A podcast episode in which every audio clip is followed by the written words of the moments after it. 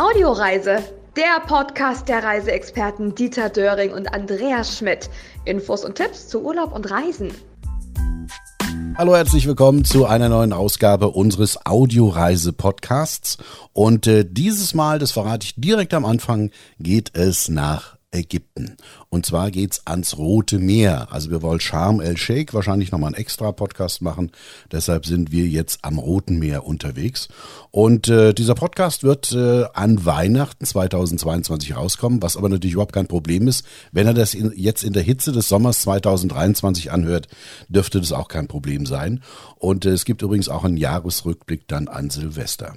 Mit dabei sind wir wieder zu dritt heute. Und zwar, da haben wir noch der, wie immer natürlich mit dabei, Andreas Schmidt. Hallo. Hallöchen. Und Na. ich sage zu dir heute einfach mal nur Schmidi, ne? Das Wenn ist das noch okay in Ordnung so. Das hat die Namensvetterschaft macht das heute so. ja, ne? Es gibt einfach zu viele Andreas, das ist ja, einfach so. Das ist einfach. Ja. Ne? Wie sieht denn eigentlich unsere Hörerzahlen in Deutschland? Oh, die sind eigentlich recht gut. Äh, Dankeschön an 80 Prozent Hörer in Deutschland, ja, muss man mal sagen an dieser Stelle. Österreich sind wir bei 5 Prozent, da können wir noch ein bisschen uns steigern. In Griechenland bei 4%. Es liegt garantiert daran, weil du einen Wanderführer dort hast. Ja, zwei, die, zwei sogar. Zwei sogar mittlerweile. USA sogar drei Stück. Ja, also nee, nicht drei Stück, sondern drei Prozent. Drei Prozent USA-Hörer haben wir. Genau. Schweiz, da hinkt auch noch ein bisschen mit zwei Prozent hinterher. Und äh, ja, das heißt weiterhin liken, abonnieren und teilen bei Facebook. Und äh, ja, dann sind wir gut dabei. Also erstmal Dankeschön für das Jahr 2022, will ich jetzt schon mal loswerden, denn äh, wir haben wahnsinnig äh, gute Hörerzahlen gehabt. Ne? Absolut, das werden wir dann in unserem Jahresrückblick auch nochmal zusammenfassen. Mhm. Dass wir richtig gute Zahlen haben. Wir sind da wirklich stolz drauf, wie viele Hörer wir so haben. Ja. Und äh, ich habe ja gesagt, zu dir sage ich jetzt diesmal Schmidti, nicht mhm. Andreas oder Andi oder sowas. Ich hoffe, ich halte mich auch dran. Ich bin gespannt. ich auch, ich auch. Äh, aus dem Grund, weil, und deshalb holen wir unseren Ägyptenfachmann jetzt auch mit ins Gespräch hinein, das ist nämlich Andreas Diefenbach. Hallo Andreas. Ja, guten Abend. Grüßt euch. So, Spezialist, ähm, äh, hast du schon gesagt, Dieter. Ähm, man muss dazu sagen, du lebst ja sogar in Ägypten und machst auch noch für Sonnenklar TV viel. Ähm, deswegen sage ich mal Spezialist. Wie lange bist du denn schon in Ägypten? Also wir sind in Ägypten seit 2010 unterwegs, leben mhm. aber in Ägypten erst seit 2013. Mhm. Erst. Erst. Jetzt stellt man sich das vor, Ägypten, wie kann man da leben? Ähm, viele, die dort Urlaub machen, natürlich, es ist wunderschön, die Anlagen, die es dort gibt. Ähm, aber wie kann man sich denn das Leben vorstellen? Also ich sage mal, ich war jetzt zweimal in Ägypten und wenn ich mal so ein Seitengästchen da betreten hatte, dachte ich mir, okay, ne, das ist halt äh, Wüste. Ne? Also was hat euch denn dahin verschlagen? Also vorausschicken muss ich mal, dass äh, der Plan von meiner Frau und von mir war, dass wir irgendwann in ein Land auswandern, wo es lange schön warm ist und irgendein Gewässer in der Nähe sein muss. Das kann mhm. ein See sein, das kann ein Fluss sein, das kann aber auch ein Meer sein. Also wir waren mhm. da gar nicht so festgelegt auf irgendein spezielles Land. Und äh, situationsbedingt haben wir 2010 ähm, in einer kalten deutschen Jahreszeit Urlaub machen können. Das war die einzige Zeit, wo wir weg konnten und wir wollten unbedingt Sonne, wir wollten aber nicht lange fliegen, mhm. weil wir wenig Zeit hatten. Und da wurde mir damals Ägypten ans Herz gelegt. Und mhm. so sind wir eigentlich in Ägypten gelandet, weil man eben ohne Jetlag, ohne große Zeitverschiebung mit einem relativ kurzen Flug mit vier, viereinhalb Stunden, je nachdem, wo man in Deutschland losfliegt, schon in der Schönwettergarantie ist. Und das hat uns äh, gleich beim ersten Besuch so begeistert, dass wir das 2011 wiederholt haben, als wir wieder Urlaub gemacht haben. Und dann haben wir direkt schon Blut geleckt und äh, haben uns beim zweiten Urlaubsaufenthalt hier in Ägypten schon Wohneigentum gekauft. Also das ging bei uns sehr schnell. Ein ICE ist langsam dagegen. ja, das auf jeden ja, kommt vor allem viel später an, ne? Ja. wir sind zumindest mal pünktlich abgefahren. ja, ja, ja. Und wo seid ihr? Wir leben in Hurghada. mhm. aber nicht äh, direkt in Hurghada. Wir wohnen äh, etwas außerhalb, genau in der Mitte zwischen Hurghada und El Guna. Mhm. Wer jetzt die Region hier gar nicht kennt, dem sei gesagt, dass äh, El Guna zwar zu Hurghada gehört, aber eigentlich so ein Städtchen für sich ist. Das ist, wir, wir nennen es so ein bisschen das Venedig Deutschlands. Das ist ein wirklich aus der Wüste hochgestampfte tolle Stadt äh, von Sami Saviris von der Firma Orascom. Das war so sein Traum. Eigentlich sollte da nur sein privates Haus stehen und viele Freunde von ihm haben gesagt, Mensch, das ist so toll, wo du da gebaut hast, bei uns da auch was hin. Mhm. Aber alle wollten am Meer wohnen und irgendwann gab das die Grundstücksbreite nicht mehr äh, her. So ist er in die Tiefe gegangen und hat dann Lagunen gebaut. Und so mhm. ist eine Lagunenstadt am Roten Meer entstanden. Und die ist, äh, wie gesagt, äh, nördlich von Hurghada, ungefähr 25 Kilometer. Und wir wohnen direkt in der Mitte. Also wenn wir unseren Tag gestalten, dann überlegen wir morgens immer, gehen wir heute mal nach Elguna oder gehen wir heute mal nach Hurghada rein. Mhm, okay. Elguna war ich auch mal gewesen, aber schon ewige Zeiten her. Äh, da habe ich gewohnt in dem Hotel, da war El Omda. Ich weiß nicht, ob es das überhaupt noch gibt. Natürlich, das Omda ja. ist ein Boutique-Hotel, ein genau. Adults-Only-Hotel mittlerweile. Da ist ja auch hier so ein bisschen der Markt äh, erkannt worden für Adults-Only-Hotels und das Dawel Omda ist äh, eins davon. Sehr schönes mhm. kleines Boutique-Hotel, gefällt mir sehr gut. Die haben ja auch eine eigene Brauerei, oder? Äh, nicht mehr. Ach, nicht mehr. Schade. Nein. Sehr schade. Die hatten ja, damals, Alkoholherstellung ist hier, ist hier nicht so einfach. Ist nicht so gern gesehen, ne? Mhm. Nö, das ist schon, das ist schon okay, aber man äh, kriegt ja hier auch nicht einfach in irgendeinen Geschäften, kann man reingehen und sich irgendwelchen Alkohol kaufen. Es gibt mhm. spezielle Alkoholläden, die brauchen dafür eine Genehmigung, dass sie Alkohol verkaufen dürfen. Und nur wer so eine Genehmigung hat, der darf auch Alkohol verkaufen. Und äh, gerade was Bierbrauen angeht, ähm, haben wir ja hier eine große Firma, die ich jetzt nicht nenne, die das Monopol hat für Ägypten und äh, da ist natürlich die Braurechte eindeutig oh ja. vergeben an die Firma okay. selber mittlerweile. Gibt's da noch das Radio Elguna?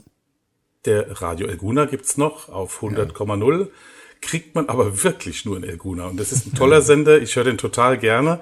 Aber ich bin kein Kilometer raus aus Elguna und dann verlässt leider die Frequenz auch schon den Empfang. Das ist sehr schade. Mhm, mh. Elguna ist ja auch noch gar nicht so alt, oder?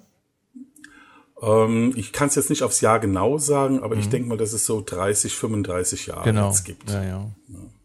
Und wie gesagt, es ist aus der Idee des Eigentümers entstanden, Samir Saviris, ähm, der ja relativ bekannt ist und ähm, wer ihn so ein bisschen äh, schon mal gelesen hat, er hat in Andermatt auch ganz groß investiert, hat da Skilifte gebaut, hat zwei Skigebiete zusammengebaut, er hat in, in, in äh, im Oman hat er aus nichts ein Feriengebiet äh, gebaut und so ist eben auch Elguna entstanden. Eigentlich wollte er da nur ein privates Haus für sich hinstellen, für seine Familie, damit er ab und zu mal hier relaxen kann. Und äh, mittlerweile ist da wirklich, kann man nicht anders sagen, ein Imperium draus geworden mit eigenem Flughafen, Privatflughafen, mit äh, eigener Energieversorgung, mit Entsalzungsanlagen. Also die haben eine eigene Infrastruktur, die recyceln auch den Müll, sind schon ausgezeichnet worden als stauber, sauberster Ort in Ägypten, äh, mhm. äh, weil sie auch den eigenen Müll recyceln und trennen. Das ist ja hier äh, eigentlich nicht so üblich. Mhm, mh. Also eine tolle Sache. Ja, und ja. da sind aber auch alle großen, sag ich mal, oder mehr oder weniger großen Hotelfirmen sind da, ne? Nee, das sind Franchise-Unternehmen. Wir haben da ja das äh, Sheraton Miramar als genau. bekannten Namen. Wir haben Steigenberger vor Ort. Ähm, es gab mal einen Club Med, das ist mittlerweile das Labranda Club Paradisio. Da findet auch von Sonnenklar die Schlagerparade statt. Die Schlagerwoche, die war jetzt gerade im November, wir waren da auch. Ähm, aber ansonsten sind das ja alles Hotels, die im Eigentum von Orascom sind und auch von Orascom betrieben werden. Da gibt es, äh, wenn ich richtig informiert bin, nur ein Hotel, was nicht von Orascom äh, geführt wird. Alles andere ist unter der Regie von Orascom. Mhm. Und wenn da be bekannte Namen dranhängen an den Hotels, dann sind das alles Franchise-Geschichten. Franchise, ja klar. Okay. So, jetzt sind wir schon ein bisschen sehr tief eigentlich schon eingedrungen in, äh, in Ägypten wir sozusagen. in Ägypten. Ja, wir wollten dich ja noch ein bisschen vorstellen. Du bist also zwischen El Guna und äh, Hurghada, da wohnst du und äh, du machst ja wirklich einiges dort in Ägypten. Also wenn ich das hier so sehe, es gibt äh, eine Internetseite von dir, das ist äh, Fair Holidays, ne? Fair Holiday ohne S hinten. Oh, ja, genau. Ohne S. Ohne S. Die Mehrzahl von Holiday ist Holiday. Äh, das ist unsere Homepage, ganz genau. Und ja. der Plan war eigentlich, dass wir gar nicht mehr so viel machen. Wir sind äh, ehemalige Hoteliers. Wir hatten im Bayerischen Wald selber ein Hotel. Und das war das erste Adults-Only-Hotel übrigens in Deutschland, was wir da eröffnet haben. Und haben da so ein bisschen Krusten aufgestoßen, haben da mit einem relativ kleinen Hotel ziemlich viel bewegt, gerade medial. Und der Plan war halt, wir machen das nicht ewig. Irgendwann müssen wir die Reißleine ziehen und berenten uns etwas früh. Und wir waren in der glücklichen Lage, dass wir das 2013 machen konnten, haben das Hotel verkauft und sind dann, wie gesagt, nach Ägypten ausgewandert und wollten erstmal gar nichts machen. Dann waren wir natürlich in der Zeit der, äh, des ja, Wiedererwachens von Ägypten. 2010 war ja die große Revolution. Dann ist äh, der Präsident abgesetzt worden und so weiter und so fort. Also hier waren ja auch viele Sachen nicht so im täglichen Alltag, wie das äh, gewohnt war. Und unser Plan war eigentlich, dass wir in eine Sprachschule gehen, erstmal Ägypten komplett bereisen und dann mal schauen, was man so machen kann. Mhm. Ähm, als wir dann 2013 kamen, war natürlich äh, nicht alles so, wie, das, wie wir das geplant hatten. Und dann haben wir gesagt, okay, dann brauchen wir irgendeinen Plan B. Und dann sind wir wie die Jungfrau zum Kind zu einer Autovermietung gekommen. Und haben da auch so eine Marktlücke getroffen, denn wir vermieten Autos für Deutsche oder Deutschsprachige, die hier äh, in der Region leben und ein kleines, günstiges Auto mieten wollen, keine große Limousine um mal an den Strand zu fahren oder mal einkaufen zu gehen. Also keine großen Touren zu machen, einfach nur damit man hier innerhalb der Stadt oder in der Region um Hurghada herum mobil ist. Und diesen Markt bediente noch keiner, weil die ganzen Autoverleiher, die hier Autos verleihen, vermieten schöne große Limousinen. Also haben wir uns auf die kleinen Autos festgelegt und das ist äh, so ein bisschen eine Marktlücke gewesen. Da hatten wir riesigen Erfolg. Mhm. Ja, und wie es so ist im Leben, das eine kommt zum anderen, man unterhält sich mit der Kundschaft und sagt, Mensch, wollt ihr nicht mal so ein paar Ausflüge anbieten, wenn ihr die deutschen, äh, das deutsche Klientel hier so bedient, äh, so private kleine Ausflüge, Gruppen, das äh, fänden wir toll. Gesagt, das können wir ja mal versuchen. Und dann ist unsere Homepage erst äh, so richtig ins Leben gerufen worden, weil die Autovermietung ist eigentlich ein Selbstläufer. Da haben wir immer mehr Anfragen als Autos. Und das mit den Ausflügen haben wir dann einfach mit draufgenommen, machen das aber mit ägyptischen Partnern in der Vermittlung. Mhm. Weil wir sind ja, du hast so schön nett gesagt, wir sind Ägypten-Spezialisten. Nein, wir sind Ägypten-affin, will ich jetzt einfach mal sagen. Wir sind wirklich, okay. wir haben hier Blut geleckt an den Menschen, an dem Klima, an der Historie, an den ganzen, an, an, der Geschichte auch des Landes. Wenn man das mal wirklich, wenn man da mal in die Tiefe geht, ist das ja was, was einem wirklich nachhaltig begeistern kann. Mhm. Und äh, die Ausflüge, die lassen wir, wenn wir die organisieren, natürlich immer von studierten Ägyptologen machen, weil die wissen wirklich, wovon sie reden. Und da kann auch mal eine Nachfrage kommen äh, die in die Tiefe geht, weil da würde ich relativ schnell hinten rüberfallen. Weil in Geschichte war ich schon immer schlecht und die Zahlen kann ich mir nicht merken und ich bringe jeden Pharao durcheinander und verheirate den mit, verheirate den mit neuen Frauen. Äh, das hat keinen Wert. Also wir, wir, wir punkten eigentlich damit, dass wir sehr kleine Gruppen machen, 100% deutschsprachig, damit da auch keine Sprachbarrieren sind, wenn man so eine Multikulti-Gruppe dabei hat und man vielleicht noch mit dem Übersetzer im Ohr rumlaufen muss, rein nur mit Deutschen. Äh, die Guides sprechen natürlich hervorragendes Deutsch und äh, können das natürlich entsprechend den Leuten rüberbringen, nahebringen und wir sind eben ganz nah am Gast und sind auch immer persönlich dabei als mhm. Begleitung. Mhm. Okay. Gut. Was müssen wir noch über dich wissen? Na, was muss man noch über uns wissen? Ja, ich meine, das ist ja schon mal eigentlich genug. Also mir würde das reichen, aber kann ja sein, dass du sagst, ja Moment, ich mag das ja auch noch. Je, je weniger wir machen wollten, desto mehr kam er auf uns zu, weil du hast es ja schon erwähnt. Wir sind ja auch ziemlich umtriebig für Sonnenklar TV. Ja. Äh, das ist aus einer ähm, Sache entstanden, ja, ähm, ich weiß nicht, ob das der Name ist auf jeden Fall in der Reisebranche bekannt. Andreas Lambeck war bis äh, jetzt gerade noch Geschäftsführer von Sonnenklar TV. Wir kennen ihn allerdings aus dem Bayerischen Wald, wo wir vorher gelebt haben. Und da war er Chef von der Tourismus GmbH und hat unser Hotel mitvermarktet. So haben wir ihn kennengelernt und äh, er ist dann damals fast zeitgleich mit uns weggegangen. Er nach München, wir nach Ägypten, aber der Kontakt blieb natürlich bestehen, weil da ist in dem Laufe der Jahre eine Freundschaft entstanden. Und irgendwann haben wir ihn in München mal besucht, in der Zentrale von Sonnenklar TV. Und es gab damals einen Außenreporter in der Türkei, der hieß Ali und der hat so Live-Schalten eben gemacht aus den Hotels raus und hat damit die Packages, die im Fernsehen beworben worden sind, auf dem eigenen Kanal von Sonnenklar TV, nochmal mit Live-Bildern von vor Ort untermalt und eben noch ein paar Insider-Informationen über Land, Leute und Hotel dazugegeben. Und das kam super, super gut an. Und als wir da im Büro saßen, und dann sagte der Andreas Lambeck, ich muss jetzt nochmal schnell auf Sendung gehen. Ägypten läuft noch nicht so richtig, ist jetzt auch schon ein paar Jahre her. Wir müssen Ägypten noch ein bisschen pushen. Und zwei Minuten später kommt er wieder und sagt, da bin ich eigentlich bekloppt. Hier sitzen zwei, die leben in Ägypten und ich, der aus Essen kommt, in München arbeitet, soll jetzt vor der Kamera was über Ägypten erzählen. Das ist ja jetzt der falsche Film. Ihr geht jetzt mit vor die Kamera und ihr erzählt ein bisschen was über Ägypten. Und das hat keine zehn Minuten gedauert, da waren wir live im Fernsehen. Ich meine, die Technik hat Schnappatmung bekommen, weil man uns nicht mehr verkabeln konnte. Wir haben dann so eine Handgurke in die Hand gekriegt. Äh, die, die Maske ist äh, verrückt geworden, weil er uns nicht mehr abpudern konnte. Es war alles egal. Wir waren innerhalb von zehn Minuten auf Sendung und haben ein bisschen was erzählt und das kam wohl auch recht gut an. Und äh, kurz darauf haben wir die Anfrage bekommen, ob wir nicht Lust hätten, in Anführungszeichen der Ali aus Ägypten zu sein. Sie möchten das erweitern und das ist so gut angekommen mit dem Ali in der Türkei. Und ob wir denn nicht Lust hätten, so das ein oder andere Mal ein paar Live-Schalten hier aus den Hotels zu machen.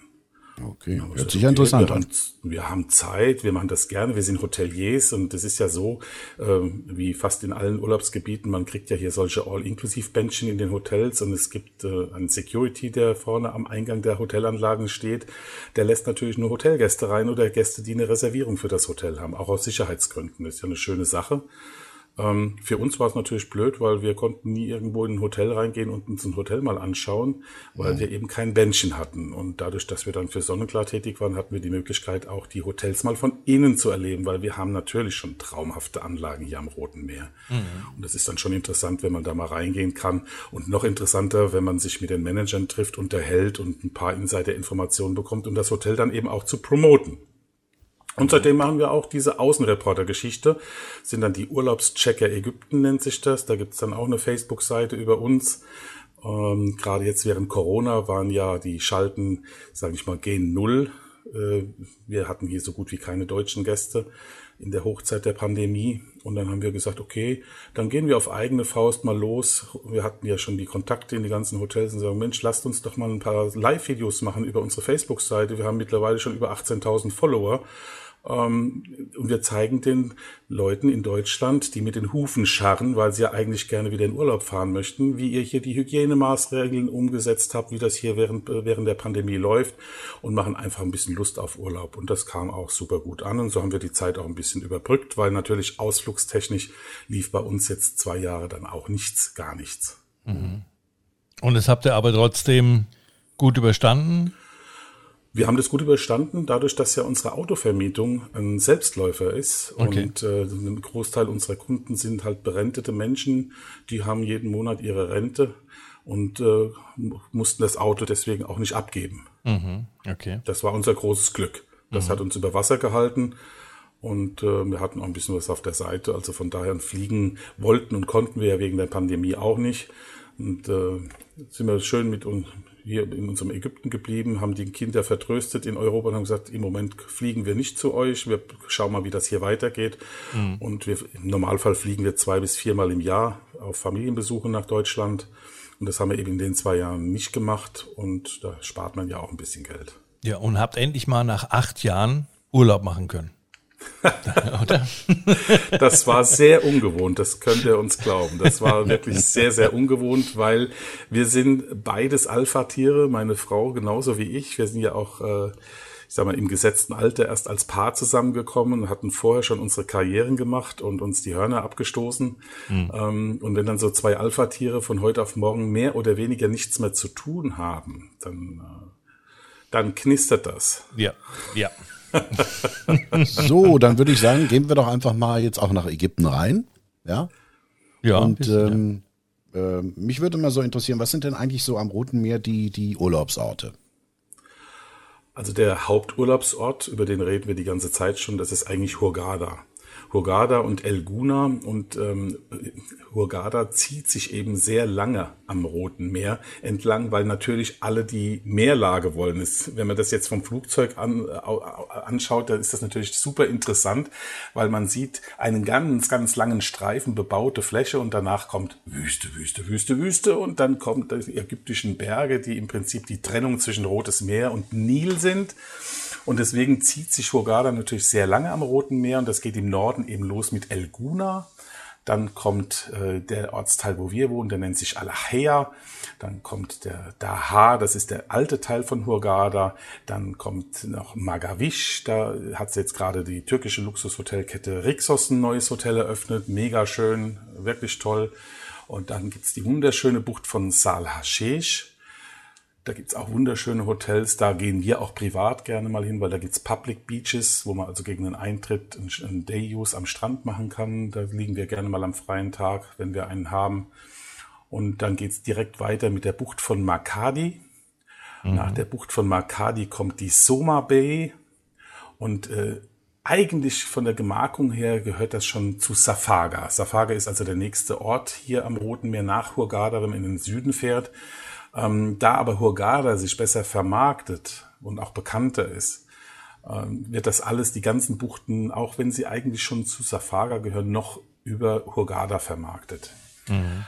Dann nach der Soma Bay kommt dann die Abu Soma. Die läuft aber dann schon nahtlos nach Safaga rein. Und Safaga ist ja eigentlich so die wirklich älteste Hafenstadt auch hier am Roten Meer. Alles andere ist ja so ein bisschen Retorte. Es gab früher kein El Guna. Hurghada war nur ein kleines Fischerdorf mit ein paar Buden und ein paar Häusern, bevor man hier das touristisch entdeckt hat. Und Safaga ist aber wirklich ein, eine alteingesessene Stadt hier am Roten Meer. Da gibt's auch noch so einen Piratenhafen von ganz früher. Da ist auch der Industriehafen. Da legen die Kreuzfahrtschiffe auch an, weil das strategisch günstig ist, in Safaga anzulegen, weil wer hier durchs Rote Meer fährt und an Hurghada vorbeikommt, der hat natürlich meistens schon auf dem Schiff einen Ausflug nach Luxor gebucht. Und äh, wenn man in Safaga vom Boot geht, dann hat man im Prinzip schon fast eine Stunde Busfahrt gespart, anstatt von Hurghada auszufahren, wenn man nämlich nach Luxor will.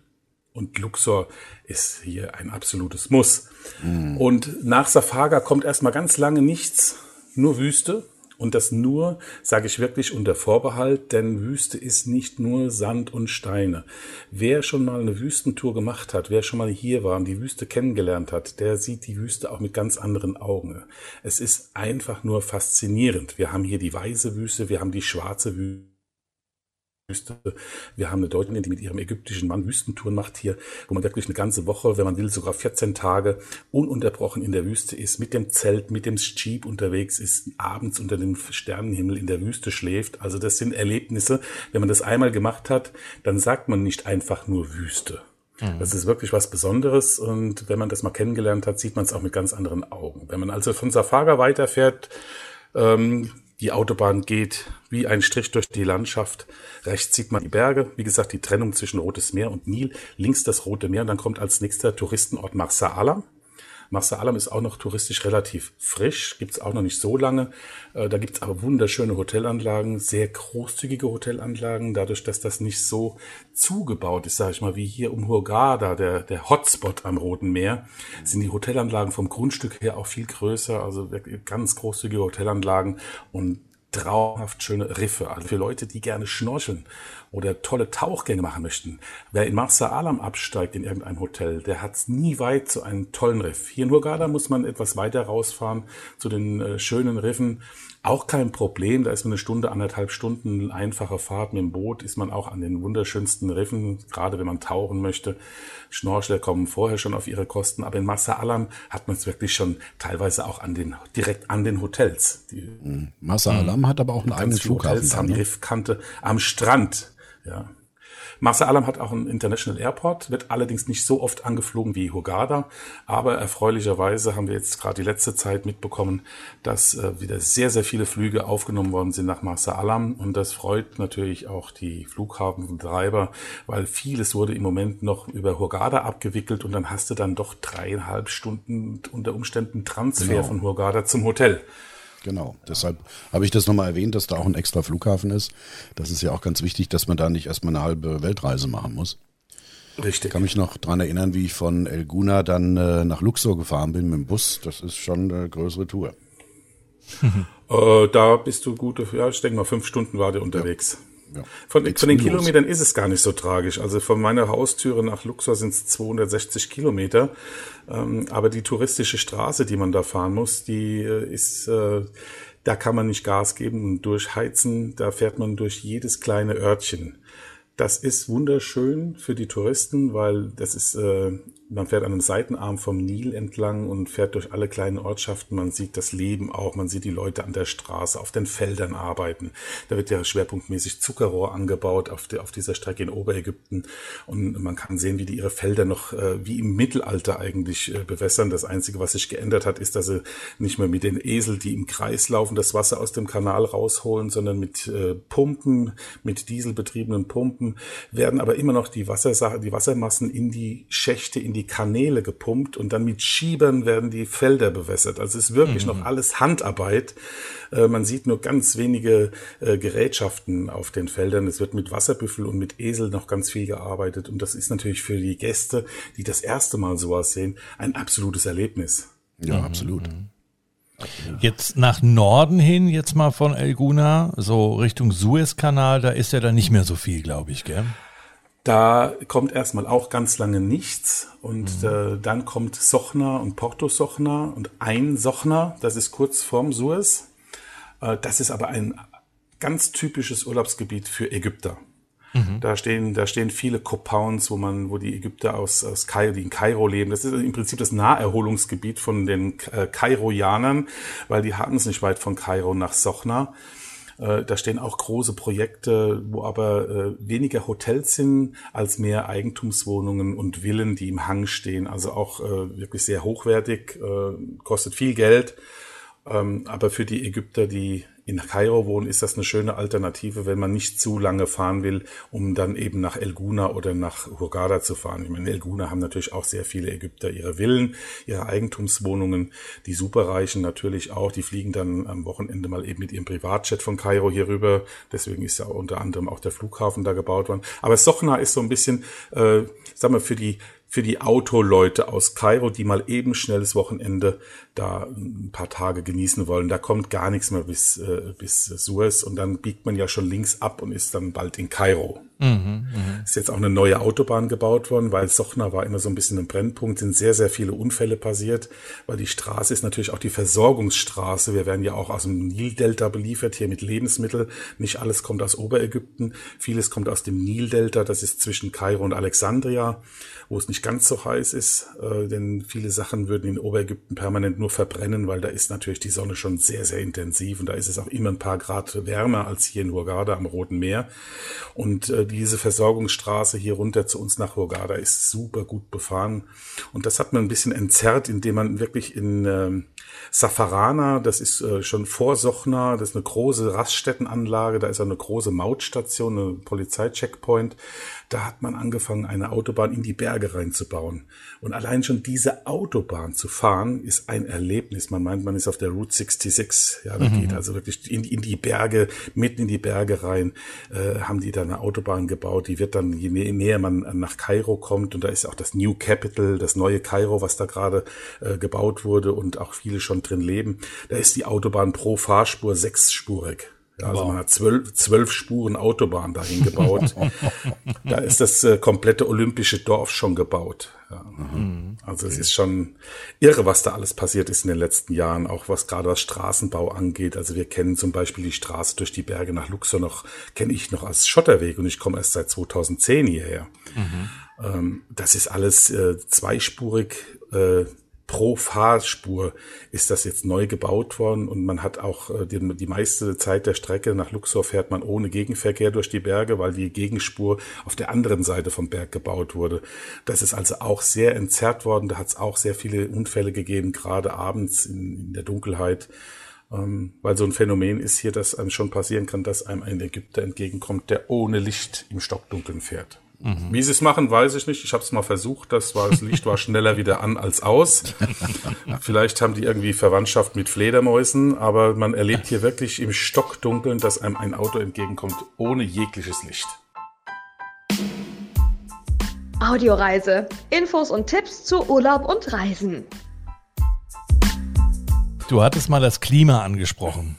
Ne? Ja. Ähm, das ist unterschiedlich, also von Nord nach Süd ähm, gibt es ja eigentlich Unterschiede von fast zweistelligen Temperaturen, oder? In manchen Zeiten. Ja gut, ich meine, wir haben in Ägypten ja auch zwei verschiedene Meere. Wir haben auf der einen das Maritime, mhm. das Mittelmeer mit Alexandria und Marsa Matruch. Das ist auch so ein bisschen die Karibik des Nordens, äh, sagt man gerne dazu, mhm. ähm, wo man eher schon Temperaturen oder Klima hat wie in der Türkei oder wie in Griechenland. Mhm. Ist ja auch, ist ja auch sehr nah. Mhm. Die können sich ja. ja fast die Hand geben. Ähm, und dann haben wir wiederum das Rote Meer hier. Was, wie viele Kilometer haben wir da? Das sind ungefähr 700 Kilometer von Alexandria hier rüber nach Hurghada. Mhm. Ähm, haben wir natürlich schon wieder ein ganz anderes Klima mit so gut wie keinem Regen hier in Hurghada. In Alexandria hat man schon gesehen, hat es auch mal Schnee und Hagel gegeben und Unwetter gegeben. Mhm. Ähm, das haben wir hier, das ist hier wirklich eine Seltenheit in Hurghada. Dann, ich habe Hurghada auch schon unter Wasser gesehen. Ich habe Kairo auch schon äh, gesehen, äh, dass die Straßen überschwemmt waren. Das sind dann so kurze Sturzbäche, die runterkommen. Äh, da reden wir vielleicht von einer Stunde oder so und dann ist das wieder vorbei. Ist natürlich für uns eine mittlere Katastrophe, weil man baut hier eigentlich nicht für solches Wetter. Und da kann es dann schon passieren, dass vom Dach aus das Wasser durchs ganze Haus runterläuft oder auch mal durch die Stromverteilerkasten das Wasser läuft, wenn dann so ein Schutt runterkommt. Weil wir haben ja hier ausschließlich Flachdächer. Äh, auf den Dächern ist Sand, auf den Sand wird schwimmend Fliesen verlegt, das wird nicht verfugt, da ist kein Ablauf. Äh, also das Wasser sucht sich seinen Weg. Das weiß man ja auch selbst bei uns in Europa, wo gut gebaut wird, dass Wasser sich seinen Weg sucht ja. und ziemliche Katastrophen verursachen kann, wenn es mal ins Haus reinregnet. Ja. Das ist nicht so schön und je weiter südlicher man geht, Richtung Sudan, also nach Marsa Alam kommt ja auch nicht mehr viel, dann sind wir schon fast an der sudanesischen Grenze. Das mhm. gleiche ist nach, nach Luxor, Aswan. Hinter Aswan kommt, kommt noch der Nassersee und dann sind wir auch fast im Sudan. Ähm, mhm. Also da denken die äh, Kinder, wenn es regnet, dass äh, Gott uns bestraft, ja, weil die kennen das eigentlich gar nicht, dass Wasser von oben runterfällt. Die kennen Wasser nur äh, aus dem Nil und dass es aus dem Wasserhahn läuft. Aber dass er vom Himmel Regen runterfällt, ist für viele ein absolutes Novum. Und äh, da wird auch gar nicht großartig drüber gesprochen. Deswegen, wenn es dann mal wirklich da regnet, und das kam in den fast zehn Jahren, die wir jetzt hier sind, ich glaube erst zweimal vor, dass es auch da unten mal kurz heftig geregnet hat. Das war für viele eine mhm. ganz große Katastrophe und die Kinder haben Panikattacken bekommen, weil die überhaupt nicht wussten, was das ist, was da passiert. Mhm. Also wir haben schon eine, eine verschiedene, eine, eine, große Spanne von Klima. Nichtsdestotrotz haben wir in Ägypten, jetzt komme ich wieder aufs Rote Meer, immer eine äh, relativ niedrige Luftfeuchtigkeit, weil wir immer einen sehr angenehmen Wind haben. Und der bewahrt uns vor hoher Luftfeuchtigkeit. So kann man also auch wirklich im Hochsommer, wenn wir 45, 47, 49 Grad haben, ähm, kann man tatsächlich ähm, in der Sonne sein, ohne übermäßig zu schwitzen, weil der Wind einfach abkühlt. Man muss halt, auch gerade die Urlauber müssen da unheimlich aufpassen, weil das ist sehr tückisch, weil man merkt nicht, dass man verbrennt. Mhm. Wann für uns Europäer, was weiß ich, ob Österreicher, Schweizer, Deutsche oder Niederländer, äh, wann sind denn die besten Monate? Ich weiß gar nicht, ob man das so pauschal sagen kann, weil jeder hat auch ein anderes Temperaturempfinden und ich habe ganz viele Kunden, auch die Autos Kurzzeit mieten, die kommen nur im Juli und August, weil sie einfach die Hitze lieben, dieses mhm. trockene Wüstenklima lieben. Ähm, für andere ist es wieder total unerträglich. Also hier gibt's auch Tage, wo ich dann sage zu Astrid, meiner Frau, ähm, komm, lass uns die Klimaanlage anlassen und wir bleiben einfach mal zu Hause. weil es ist dann schon sehr heiß. Das ist so ungefähr, muss man sich vorstellen, wie man beim Friseur den heißen Föhn anstatt an die Haare ins Gesicht gehalten bekommt. So, so ist das dann an manchen Tagen hier. Aber das mögen viele. Aber das angenehmste Klima, meine Meinung, ich kann jetzt nur von meiner Meinung reden, ist so der September bis November. Dann ist äh, die, die absolute Oberhitze von Juli, August ist vorbei. Das Meer hat 28, 29, teilweise bis zu 30 Grad. Ähm, die Sonne ist nicht mehr so unglaublich heiß wie Juli, August und äh, man kann das äh, besser genießen. Und mhm. wer wirklich Hitze, äh, hitzeempfindlich ist, dem sage ich immer, dann komm Ende September bis Mitte November. Da, weil da äh, gerade die, die ins Meer gehen wollen, die noch ein bisschen schnorcheln wollen oder tauchen gehen wollen, also bis Mitte November hat das Meer hier noch 26, 27 Grad. Und okay. äh, das ist natürlich eine tolle Sache und man kann in der Sonne liegen, ohne zu leiden für die, die das nicht mögen. Mhm. Und äh, natürlich ist auch das Frühjahr schön. Die kältesten Monate sind hier der Januar und der Februar. Da geht's dann, wenn die Sonne weg ist, äh, nachts und frühmorgens geht's schon mal runter auf neun, acht Grad hatte ich auch schon. Mhm. Das ist schon, schon sehr frisch und trotzdem haben wir dann am Tag wieder Temperaturen, wo man am Roten Meer liegen kann und sich sonnen kann. Da geht das schon hoch bis auf 25 Grad. Nur wir haben halt diesen kalten Winterwind. Das sind Nordwinde und die sind im Winter wirklich sehr kalt. Gerade wenn man aus dem Wasser kommt, da muss man dann mhm. schon schauen, dass man äh, vielleicht einen Bademantel vom Zimmer mit an den Strand nimmt oder sich direkt ins Handtuch einwickelt. Die meisten Hotels haben ja, weil wir bekannt sind für einen recht kräftigen Wind hier. Deswegen haben wir auch viele Kitesportler hier am Roten Meer. Äh, viele Strände haben so Windschutz, Windschutz neben der Sonnenliege stehen, wo man dann mhm. die Sonnenliege dahinter stellen kann, dass man windgeschützt liegen kann. Und so kann man wirklich hier zwölf Monate im Jahr am Meer liegen. Das geht schon. Also mhm. ohne Probleme.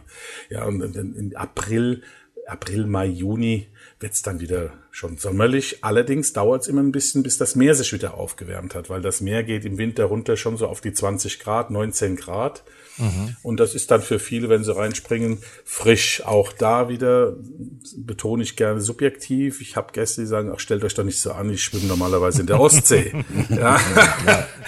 Ähm, da gibt's diese und diese und ich sag, das ist für jeden was da und äh, wenn man die Klimatabelle sich auch im Internet mal anschaut, das ist ja das Schöne heute im Zeitalter des Internets, man ja. kann sich ja, man kann sich ja im Vorfeld erkundigen. Ich ja. kann das jedem nur ans Herz legen, bevor man irgendwo hinfährt und da rede ich jetzt nicht nur von Ägypten. Man macht sich ein bisschen über das Land schlau. Früher hat man sich die Führer gekauft und die hat, die hat man durchgestöbert. Ich habe die geliebt. Ähm, jetzt hat man das Internet, also man hat so viele Möglichkeiten, sich im Vorfeld schon ein bisschen zu erkundigen und schlau zu machen, dass man nicht ganz so blauäugig wegfährt, auch was die Visumsangelegenheiten angeht, um hier einzureisen, wann die wärmsten Monate sind, wie die Wassertemperaturen sind. Ist ja alles gläsern, man kann das ja alles sehen und da kann jeder für sich die Jahreszeit rauspicken, die für ihn persönlich am besten ist. Mhm. Ja. Apropos Problematisch Visum? ist es halt immer für die, die Schul schulpflichtige Kinder haben. Ne? Die sind halt auf die Ferien ja, angewiesen. Das ist klar. Apropos Visum, weil du es gerade gesagt hast, man muss schon eins haben, ne? Man muss ein Visum haben, anders kann man hier nicht einreisen, sonst kommt man am Flughafen gar nicht durch den Zoll. Und das ist aber relativ easy. Das Visum kostet 25 US-Dollar oder äquivalent äh, in Euro umgerechnet zum Tageskurs. Äh, das kauft man, wenn man am Flughafen in Hurghada einreist, am Bankschalter. Ähm, da kriegt man das auch zum reellen Preis. Da gibt's immer so ein paar windige Typen, die am Flughafen stehen, das äh, Visum für ein teureres Geld verkaufen wollen, damit mhm. man nicht anstehen muss am Bankschalter. Wer das möchte, der kann das gerne machen. Wem das egal ist, dass er fünf Euro mehr bezahlt, der ist dann schneller durch, sage ich mal. Ansonsten kauft man das aber am Bankschalter am Flughafen. Da sind auch, das ist ausgeschildert, das kann man gar nicht verfehlen. Zahlt seine 25 Dollar, kriegt so eine Aufklebemarke für den Reisepass. Und äh, danach geht man zum Reiseleiter, sagt, wer man ist, der sagt, wo die Busse draußen stehen. Dann geht man durch, den, durch die Passkontrolle, kriegt dann einen Einreisestempel und dann ist man in Ägypten angekommen. Und wer mit Personalausweis einreist, der muss einfach zwei Passbilder dabei haben und bekommt, also man kann hier auch mit Personalausweis einreisen, dann muss man aber zwei Bilder dabei haben, dann kriegt er am Schalter eine Visumskarte, wo dieses Visumsmärkchen draufgeklebt wird. Dann muss da was ausfüllen, Passnummer, Name und solche Geschichten und gibt dann bei der Passkontrolle diese Karte ab. Da kommt der Einreisestempel dann auf diese Visumskarte und die muss man eben mit sich führen. Weil ja, die braucht man dann auch wieder zum Ausreisen relativ Ich glaube, dann nehme ich äh, lieber meinen Reisepass mit. Das ist, glaube ich, einfacher. Dann, ne? Wichtig ist halt, das sind auch so Schwachstellen. Das ist mir in der eigenen Familie schon mit jemandem passiert. Ich nenne jetzt keine Namen. der Pass muss und der Perso müssen noch sechs Monate gültig sein bei Einreise. Das ist, ja. ein, äh, das ist eine Sache, wo äh, man ja auch gar nicht, wer guckt denn regelmäßig, wann läuft mein Pass ab? Macht ja, man klar, normalerweise logisch. nicht. Ja. ja, viel Reiser wahrscheinlich schon, aber jemand, der ab und zu mal in Urlaub fährt oder Fernreise macht, äh, man gönnt sich mal was, der guckt doch nicht vorher einen Pass, wie lange ist der denn noch gültig? Also das ist eine ganz wichtige Sache, dass man vorher mal schaut, wie lange ist denn mein Perse oder mein Pass überhaupt noch gültig? Mhm. Also für Ägypten muss der noch sechs Monate gültig sein, sonst mhm. kriegt man ein Problem. Aber schon in Deutschland aber das ist ja wurscht, wo man stehen gelassen wird. Ja, wenn das man in Urlaubslaune richtig, ist und darf dann nicht einchecken, weil der Pass nicht mehr lang genug gültig ist, ich glaube, dann ärgert man sich sehr. Wie ja, sieht's denn genauso wichtig ist es. Ja. Hm? Wie sieht's denn ja. eigentlich aus, wenn man ähm, jetzt mal eine Pauschalreise gebucht hat? Muss man dann trotzdem sich selber dieses ähm, Visum holen oder ist es auch manchmal in Angeboten mit drin? Das ist auch manchmal in Angeboten drin. Also wir mhm. bewerben ja äh, sehr stark, wie schon erwähnt, Sonnenklar TV. Und ja. da gibt's dieses Susi Sorglos-Pakete, nenne ich sie auch immer, wenn ich live bin im Fernsehen. Das sind so meine Lieblingspakete. Das sind so Kombinationsreisen mit einer Woche Nilkreuzfahrt und eine Woche Badeverlängerung hier am Roten Meer. Mhm. Und das, äh, sag mal, dieses äh, Premium-Package, was sie da anbieten, da kommt man A auf das bessere Schiff von der Kategorie her. Da ist dann die Trinkgeldabgabe schon im Reisepreis inkludiert. Da sind die Ausflugspakete Pakete am Nil schon mit inkludiert und dann ist auch das Visum für die Einreise schon inkludiert. Wenn man das hat, man bekommt ja Reiseunterlagen, da ist das ja alles aufgeführt, was inklusive ist, dann geht man natürlich nicht an den Bankschalter, dann geht man zu seinem Reiseleiter, die halten die Tafeln hoch und das kann man überhaupt nicht verfehlen, wenn man über, äh, egal welche Veranstalter man gebucht hat, die sind alle präsent, die wissen ja, wann die Maschinen landen und da ist ein, ein Gewusel in der Halle, wenn man da aus dem Flugzeug kommt. Dann geht man natürlich zum Reiseleiter, weil der hat das Visum vorliegen und und äh, äh, klebt das in den Pass rein. Okay, okay. Ja. Weil ich kannte Wichtig das von damals erwähnen, nämlich, ja. Wir sind nicht in Europa, wir sind ja hier in Nordafrika. Ähm, das äh, schreibe ich auch bei jeder Bestätigung für Ausflüge meinen Gästen rein unbedingt eine Auslandskrankenversicherung machen. Das ja. ist ein absolutes, absolutes Muss, äh, denn hier langt man ganz schön hin, wenn man mal eine ärztliche Versorgung braucht. Mhm. Also das ist schon, äh, man wird hier, sag mal, abgerechnet wie in Deutschland, wenn man einen Privatarztbesuch hat. Das wird mhm. teilweise sehr, sehr teuer und das kann dann auch schon mal in die Tausende Euro gehen. Und äh, man kriegt äh, Auslandskrankenversicherung, entweder wenn man sie dauerhaft nimmt, sag ich mal, für 15, 20 Euro im Monat äh, oder im Jahr sogar. Ähm, also das kostet kein Geld im Verhältnis zu dem, was es kostet, wenn man hier ärztliche Hilfe braucht. Absolut. Ja. ja. Und dann hat man auch die freie Arztwahl, wenn man da eine gute Kranken eine Krankenversicherung wählt. Wirklich, ich kann es jedem nur äh, ans Herz legen, das zu machen. Ich habe so viele verzweifelte Menschen hier schon erlebt, äh, die ausgerutscht sind auf den Fliesen am Pool äh, oder die beim Schnorcheln einen Unfall hatten und sich an den Korallen verletzt haben, weil sie auf den Schnorchelguide nicht gehört haben, weil sie unbedingt irgendwas anfassen mussten oder wie auch immer. Äh, Verletzungen jeglicher Art. Äh, wir haben hier permanent damit zu tun. Äh, Tauchunfälle, Dekounfälle, dass man dann zum Taucharzt muss. Das kostet richtig viel Geld. Mhm. Ja, und wenn, wenn wir da gerade schon sind, hat. bei ja. dem dabei sind, äh, sehr zu empfehlen ist, glaube ich, auch für den Badeurlaub in Ägypten Wasserschuhe, ne? Weil man kann äh, ja schon mal eventuell so, die Riffs sind zum Teil ja sehr nah am Ufer. Das ist richtig. Also ich empfehle das auch jedem, auch wenn wir mit dem Boot unterwegs sind. Ähm, es gibt gewisse Muschelsorten, die sieht man nicht, die liegen schwerpunktmäßig unter dem äh, Sand, aber die Spitzen von der Muschel gucken noch raus und wenn man da reintritt, ist das sehr schmerzhaft. Mhm. Ähm, muss nicht sein, aber kann sein. Äh, wir haben hier tolle Sandstrände und trotzdem kann man auf irgendwas treten, was piekst und äh, ähm, von daher empfehle ich jedem auf jeden Fall Badeschuhe mitzunehmen. Und wenn es nur ein Krebs ist. Ne? Ja, und wenn es nur ein spitzer Stein ist, auch das kann ja. wehtun oder man kann sich verletzen. Also wir haben hier nicht diese schneeweißen Pulversandstrände, wie man das vielleicht äh, von woanders kennt, von, von Bounty-Inseln oder so. Also wir haben zwar Sandstrände, aber trotzdem haben wir hier viele Korallen und da löst sich ja auch immer mal was ab von den Korallen und das wird dann angeschwemmt am Meer vorne. Und ja. das ist dann sehr unangenehm, sehr schmerzhaft, wenn man da drauf tritt. Mhm. Eine Frage zur Währung. Also ich, wenn ich mich richtig daran erinnere, es ist auch schon ein paar Jahre her, wo ich in Ägypten war, aber man konnte da unten mit Euro und mit Dollar bezahlen. Ist das immer noch so oder ist es, äh, hat sich das ein bisschen gewandelt, sage ich mal? Das ist immer noch so, das wird natürlich vom Land nicht gerne gesehen. Mhm. Man soll bitte schon äh, sich Landeswährung holen und soll in Landeswährung bezahlen. Ich empfehle das auch jedem. Äh, man kann mit Euro bezahlen. Äh, es soll ja jetzt auch der Rubel hier und der chinesische Yen eingeführt werden, dass die chinesischen Urlauber und die russischen Urlauber in Landeswährung bezahlen können, eben weil man Handelsabkommen hat mit diesen Ländern. Äh, und damit man aus den betreffenden Ländern ein bisschen Währung hat und nicht immer in harter Dollarwährung bezahlen muss, äh, hat man hier vor, auch den Rubel und das Yen einzuführen.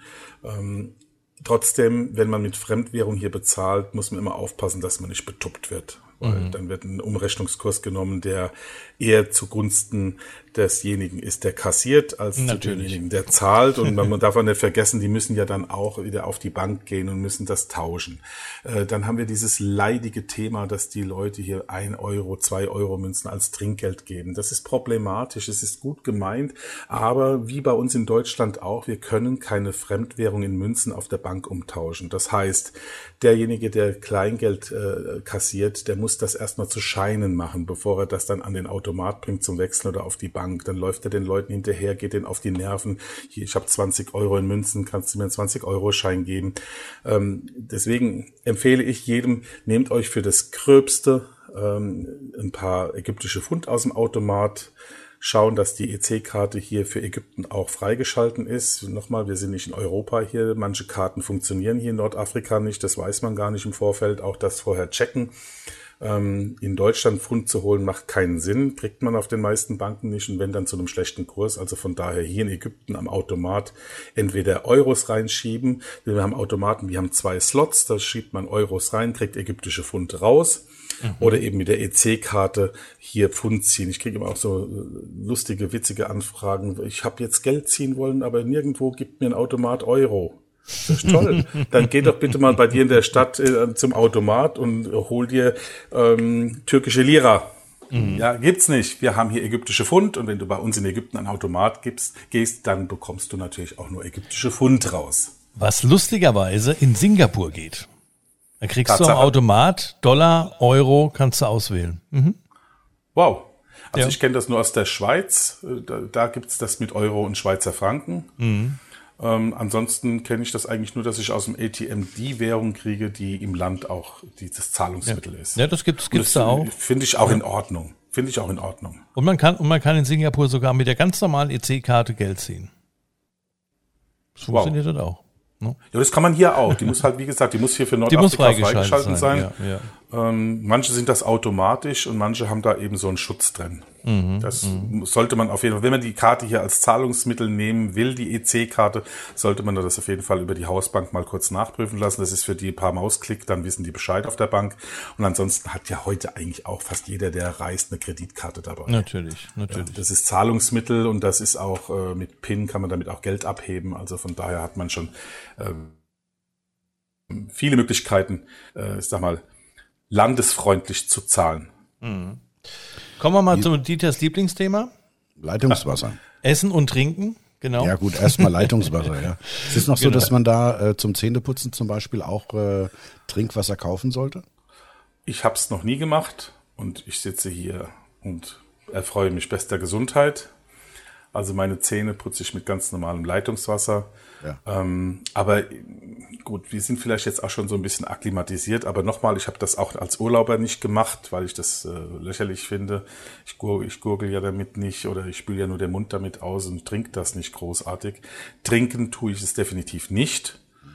Ähm, es ist ja teilweise auch entsalztes und aufgearbeitetes Wasser. Ähm, und wenn da mal die Anlage nicht so richtig funktioniert, kann da natürlich schon mal was passieren. Mhm. Ähm, und in den Hotels, gerade für die Touristen, würde ich schon empfehlen, dass man sich eine Wasserflasche neben das Waschbecken stellt und mit dem okay. Wasser ausspült. Ist kein Muss, aber ist, ist, ich sag mal, ich empfehle es, weil, wie gesagt, die touristischen Mägen oder der touristische Organismus hier auf uns, äh, auf uns nicht eingestellt ist. Ja, okay, und, äh, gut. Man hört ja ganz oft so die, die, der Fluch des Pharaos, da hört man ja ganz viel darüber. genau. Also die, die Hotels, ähm, äh, auch die Eiswürfel, die die Hotels äh, ausgeben, die sind nicht mit Leitungswasser gemacht, die sind alle mit Mineralwasser gemacht. Die Maschinen sind alle, da hängen große Wasserballons hinten dran. Diese Maschinen funktionieren alle mit Mineralwasser, also da muss man auch keine Bedenken haben. Trotzdem okay. aufpassen, bei der Hitze zu kalt trinken, das kann auch den äh, Pharaos Rache hervor äh, äh, raufbeschwören. Ja, weil man hat hier natürlich ein ganz anderes Trink- und Essverhalten wie zu Hause. Man ist hier zwei Wochen im Urlaub und ändert seinen kompletten Lebensrhythmus. Man mhm. trinkt morgens schon, weil es so schön ist, einen Cocktail am Pool, äh, am Vormittag schon Alkohol und am Frühstück. Das macht man ja in Deutschland in der Regel nicht. Also man hat hier wirklich schon ganz andere Lebens- und Essgewohnheiten und Trinkgewohnheiten. Und dann begünstigt natürlich bei der Hitze so ein eiskaltes Getränk schon, dass man vielleicht den ein oder anderen Magenproblem mal kriegen kann. Also es liegt nicht immer vielleicht an der schlechten Wasserqualität oder weil der Salat mit äh, schmutzigem Wasser gewaschen wurde. Das hört man ja auch so oft. Ähm, das ist es nicht. Das ist eher so die Umstellung vom Organismus, von unserem deutschen Klima und äh, auf unser ägyptisches Klima, andere Gewürze, andere Öle hier. Also es kommen so viele Faktoren zusammen. Deswegen ah, muss man immer sehr vorsichtig sein, wem man da jetzt gerade so ein bisschen in die Pfanne hauen will. Ja? Weil ja. es kann ja auch nicht sein, dass ein Ehepaar, die das am Tisch sitzen, das gleiche gegessen haben, ihm geht's am nächsten Tag schlecht und ihr nicht. Naja. Also, Aber weil du gerade schon Gewürze gesagt hast, da sind wir doch bei dem Thema vom von Schmidi und mir mit dem Essen und Trinken in Ägypten. Jetzt wollen wir natürlich eigentlich mal so ein bisschen weg von diesem äh, Hotelessen, vom Buffet. Was, was wäre so das Typische in Ägypten zu essen? Oh, es gibt ganz viele ägyptische Spezialitäten. Wo soll ich jetzt anfangen? Am besten bei dem, was ich am liebsten esse, mein Leibgericht. Ja. Ja, das ist äh, Hawashi. Ein Hawashi ist ein Fladenbrot mit einem orientalisch gewürzten Hackfleisch innen drin. Klassisch wird's im Ofen gebacken. Aber man kann das auch äh, als Variante anbieten, nämlich dass man diese kleinen Fladenbrote nimmt, auch mit Hackfleisch füllt und dann in Öl schwimmend crispy ausbackt. Und das ist so jetzt wieder ähm, meine Geschichte. Äh, mhm. Fett ist halt auch Geschmacksträger, das sieht man mir auch an. Ich bin gelernter Koch und ich esse sehr gerne und ich probiere sehr gerne. Und äh, ich liebe Hawashi sowohl aus dem Ofen als auch aus der Pfanne, aus dem Öl. Äh, aber wenn ich es mir aussuchen kann, dann esse ich natürlich am liebsten diese Crispy-Variante. Das ist ein sehr, sehr bekanntes Gericht hier, Hawashi, und das äh, kriegt man eigentlich auch fast in jedem Restaurant hier. Dann gibt es ein ägyptisches, äh, ja, ich will mal sagen, so ein Landesgericht, was die Pizza in Italien ist. Das äh, ist hier so ein Gericht, da wo Nudeln, Reis, Linsen, Kichererbsen zusammen vermischt werden. Und das Ganze nennt sich Koshari. Und da kommen geröstete Zwiebeln oben drauf und eine relativ herzhaft gewürzte Tomatensoße macht man sich oben drüber und eine Art Knoblauchwasser. Also es ist äh, ganz, äh, ganz konzentrierte Knoblauch mit Wasser aufgekocht, Knoblauch abgesiebt. Das steht dann auf den Tischen, das kann man sich auch selber dosieren. Ähm, und das kann man hier, ja, umgerechnet, ich sag mal, für einen Euro, Euro 50 ist man 24 Stunden satt. Ich habe ja so die Ingredienzien aufgezählt. Das sind ja alles Kohlenhydrate, äh, Kohlenhydratgeschichte. Das macht also unheimlich satt und das kommt eben auch so aus der Historie raus. Wir haben nicht viel hier. Wir müssen aus dem, was wir haben, müssen wir was Sättigendes machen. Und heute gab's Reis, morgen gab's Kichererbsen, übermorgen gab's Linsen. Da bleibt immer ein bisschen was übrig und am Wochenende macht man dann so dieses Resteessen und da, so ist Kuschari entstanden. Das ist mhm. sehr, sehr schmackhaft. Ich mag das total gerne. Und das kann man hier in äh, Hurghada gibt's einige Kushari-Restaurants, wo man wirklich für ganz, ganz schmales Geld sich eine Portion Kushari mal holen kann. Und dann wird man merken, wie satt man hinterher ist. Sehr lecker. Dann eine oberägyptische Spezialität, äh, also so ab, ab Kena, Luxor, Aswan, gibt's auch hier in Hurghada, aber es ist eigentlich so aus Oberägypten, aus dem Süden, sind gefüllte Tauben. Tauben sind hier eine absolute Spezialität und die werden entweder mit Reis oder mit Frick, das ist so eine Art Getreide, werden die gefüllt, weil an der Taube ist bekanntlicherweise nicht so viel dran.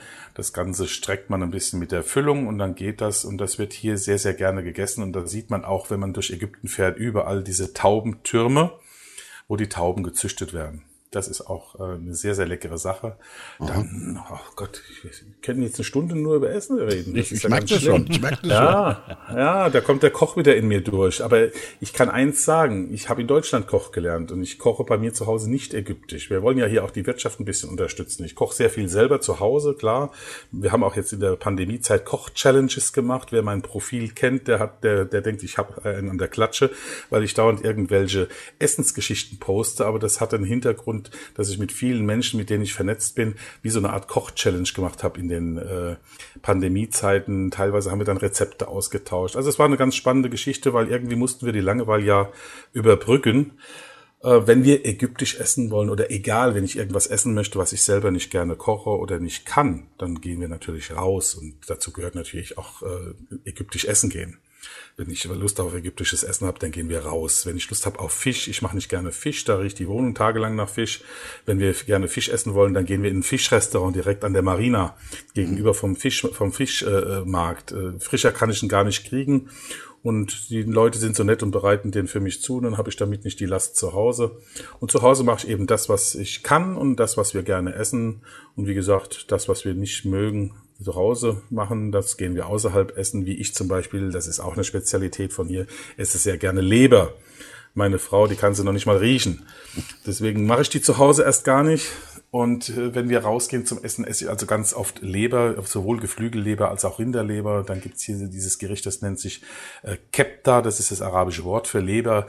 Äh, Skanderani, das ist Alexandria-Art, da wird die Leber klein geschnetzelt mit Paprika und Zwiebeln und ein bisschen Soßenansatz vermischt. Und das isst man entweder mit Reis oder man tut's ins Fladenbrot oder in das ägyptische Sandwich reinlegen. Also auch eine ganz leckere Geschichte. Was wir auch in Ägypten haben, ist äh, viel ein, äh, Einfluss von der syrischen Küche.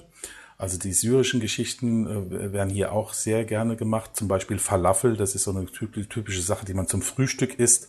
Das wird die ägyptischen, in Ägypten heißen die Tamer. Man sagt zwar als Oberbegriff Falafel, weil das irgendwie bekannter ist, aber hier in Ägypten, das sind Tamer und das wird aus Bohnen gemacht. Und die syrischen, äh, die, die sind die Falafel, die werden aus Kichererbsenmehl gemacht. Also die sind ganz anders hergestellt und schmecken auch anders. Also ich esse tatsächlich die syrische Variante lieber als die ägyptische Variante, aber man kriegt hier in Ägypten beide Variante. Ja, und jetzt zum letzten herzhaften Gericht, ähm, sonst artet es wirklich aus, äh, gebe ich noch zum Besten, dass ich unheimlich gerne Shawarma esse. Shawarma vom Huhn, das gibt's auch vom Rind. Ich esse es am liebsten vom Huhn. Das ist auch, ähm, sieht aus wie so ein Dönerspieß. Da wird das Fleisch runtergeschnitten. Das wird aber dann auch mit Tomaten, mit Zwiebeln und Paprika gemischt, so eine Art äh, Hühnchengeschnetzeltes. Und das Ganze wird in einen Crepe reingelegt und zusammengewickelt. Kommt noch eine Soße, ein bisschen Käse rein. Das isst man so ein bisschen aus der Hand. Also das das ist so Streetfood, kann man fast dazu sagen. Ähm, das esse ich unheimlich gerne. Mhm. Aber so, eine, so. Süßigkeit musst du uns auch schon noch verraten. Da ich nicht so der Dessertesser bin, das wirst du wahrscheinlich jetzt schon gemerkt haben, weil ich so am herzhaften hängen geblieben bin. Aber es, ah. es gibt ah. natürlich äh, Basbusa, es, es, es gibt Om Ali. Om, Om Ali ist so ein Klassiker, den, den sieht man auch in den meisten Hotels. Das ist ähm, Croissants klein geschnitten, in Milch eingeweicht und im Ofen gebacken und dazu isst man Zimtzucker. Das ist oh, also oh, das so eine Sache, Das hört sich ja, gut an. Die, die sehr gerne gegessen wird und ansonsten macht man halt hier unheimlich viel mit Pudding. Man isst gerne Pudding in allen Geschmacksvarianten, in allen Farben. Da hilft man auch gerne mal mit Lebensmittelfarbe ein bisschen nach und eben Kuchengebäck, schwerpunktmäßig Biskuitteige. Mhm. Die mir persönlich aber, das ist jetzt mein Geschmack, alles zu süß sind. Mhm das ist mir alles zu süß, das ist nicht so mein Ding. Und dieses Om Ali, das kann man ein bisschen selber steuern, weil das wird relativ zuckerlos in der Milch überbacken, in so einer feuerfesten Form im Ofen. Und man süßt das eigentlich erst mit der Zugabe hinterher von Zucker oder Zimtzucker. Mhm. Und das ist eine Sache, die esse ich ganz gerne, wenn ich dann okay. mal ein Dessert esse. Okay. So, dann frische Früchte. Wir haben hier Frisch, viel Obst. Ja, klar. Frische Früchte am Anfang der Erdbeerzeit. Also ich bin schon schwer am, am Erdbeeren verarbeiten hier im Moment. Äh, wir haben wunderbare Wassermelonen, Cantaloupe-Melonen, Mangos, traumhafte Mangos. Wenn hier Mangozeit ist, dann könnte man sich den ganzen Tag nur von Mangos ernähren. Äh, wir haben Orangen, Mandarinen, also wir haben ja alles hier. Dadurch, dass wir diese verschiedenen Klimazonen haben, können wir auch alles anbauen. Wir haben tolle aus dem Nildelta, super tolle kernlose Trauben, die ihr als erstes im Supermarkt in Deutschland kriegt, bevor wir die in Ägypten kriegen. Wir haben wir haben die besten Kartoffeln der Welt. Auch die kriegt man teilweise in Deutschland, bevor wir sie hier kriegen, weil die sind wirklich sehr lecker. Also wir haben hier schon einiges. Hm. Erntet, erntet ihr mehrmals im Jahr auch oder nur einmal? Äh, einmal. Das Einzige, mhm. was man zweimal im Jahr erntet, wenn ich das richtig äh, mitgekriegt habe, ist der Zuckerrohr in Oberägypten. Okay. Den erntet man zweimal. Mhm. Weil es gibt ja gerade jetzt mal in diesen äh, Wüstenregionen, sage ich mal, ja auch die Möglichkeit, zweimal zu ernten. Ja, weil das Melonen, Klima einfach stimmt. Melonen kannst du ganzjährig ernten, klar. Ja.